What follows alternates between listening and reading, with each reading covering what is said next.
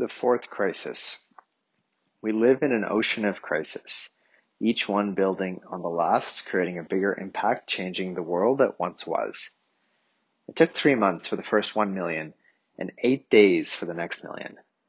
This is not about new users for some hot social media app, but infections from the health crisis. The global waves continue and are growing in size at a time when we were running faster into the ocean, the first crisis. In the fall, government relief checks, delayed mortgage payments, eviction bans, and savings accounts will dry up for hundreds of millions of people. The economic crisis may have left tens of millions unemployed in its first wave, but its second wave may have an even bigger hit the second crisis. The social crisis has started with a wave of attention on the anti black discrimination that exists in our systems. However, discrimination exists everywhere we look.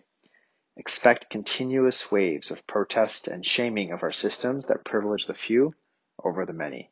The third crisis. A fourth crisis is beginning to emerge. It is a result of the cumulative intensity from the health crisis, the economic crisis, and the social crisis. It is a result of taking a moment to pause and reflect on how much change has hit us in such a short period of time. It is a result of searching for sources of inspiration for a safe and sound path forward. The fourth crisis is one of trust. Trust is the result of a firm belief in the reliability, truth, or strength of someone or something. Trust is a glue that holds our life together. When I open my laptop, I trust that the internet will work. When I set up a meeting with a client, I trust that they will show up. When I turn the stove off, I trust that it is off.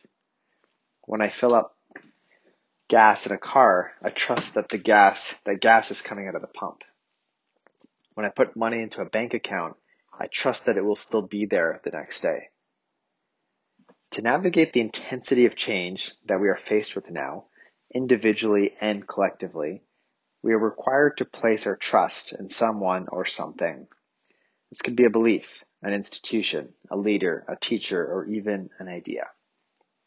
While our BC before coronavirus economic, government, education, healthcare, and justice systems continue to do the best that they can to serve us, many were simply not designed to thrive or even survive in the face of the intensity of change in front of us. Furthermore, we can't help but question if these systems are the solutions we need or were they complicit in creating many of the problems. How might we prevent this fourth crisis, one of trust, from hitting us harder than the already big crisis rocking our world? Trust in government. The top five countries with the most number of coronavirus cases are the US, Brazil, Russia, India, and the UK. They collectively make up the majority of all global cases.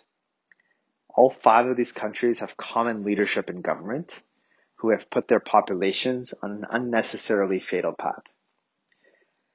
If we do not trust the people who lead our governments, we need to change them or change the influence that they have. Trust in global institutions. The United Nations was founded 75 years ago after World War II. Its primary purpose, rarely said, was to prevent World War III. It has done that, despite many smaller wars still impacting millions. Most battles today are civil and that they are within the confines of a country for which the UN was not designed to solve. More support, not less, for current and new global health and economic institutions is what is needed. Trust in leadership. Our organizations and corporations, be it healthcare, education, justice, or business, are the rescue boats that can save us as we drift in this ocean of crisis. They have an ability to impact our day to day safety, security, and stability. The qualities that build trust and leadership include integrity, initiative, consistency, transparency, accountability, and most of all, action. Trust in each other. As many of us step out of lockdown and step into a changed world, we are placing an incredible amount of trust in one another.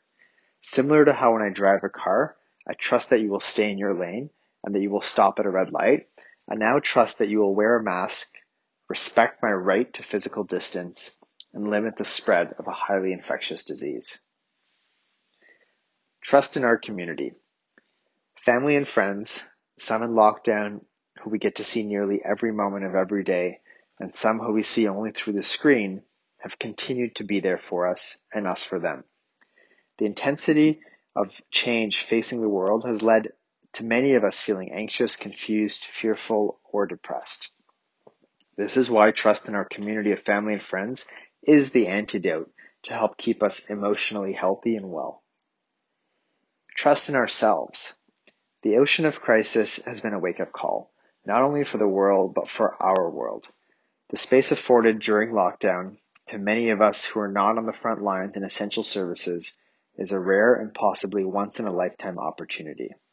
Now is the moment to reflect on what it is that we truly value and believe in. Placing trust in our government, global institutions, leadership, each other, and our community may be the relatively easier part of navigating this fourth crisis.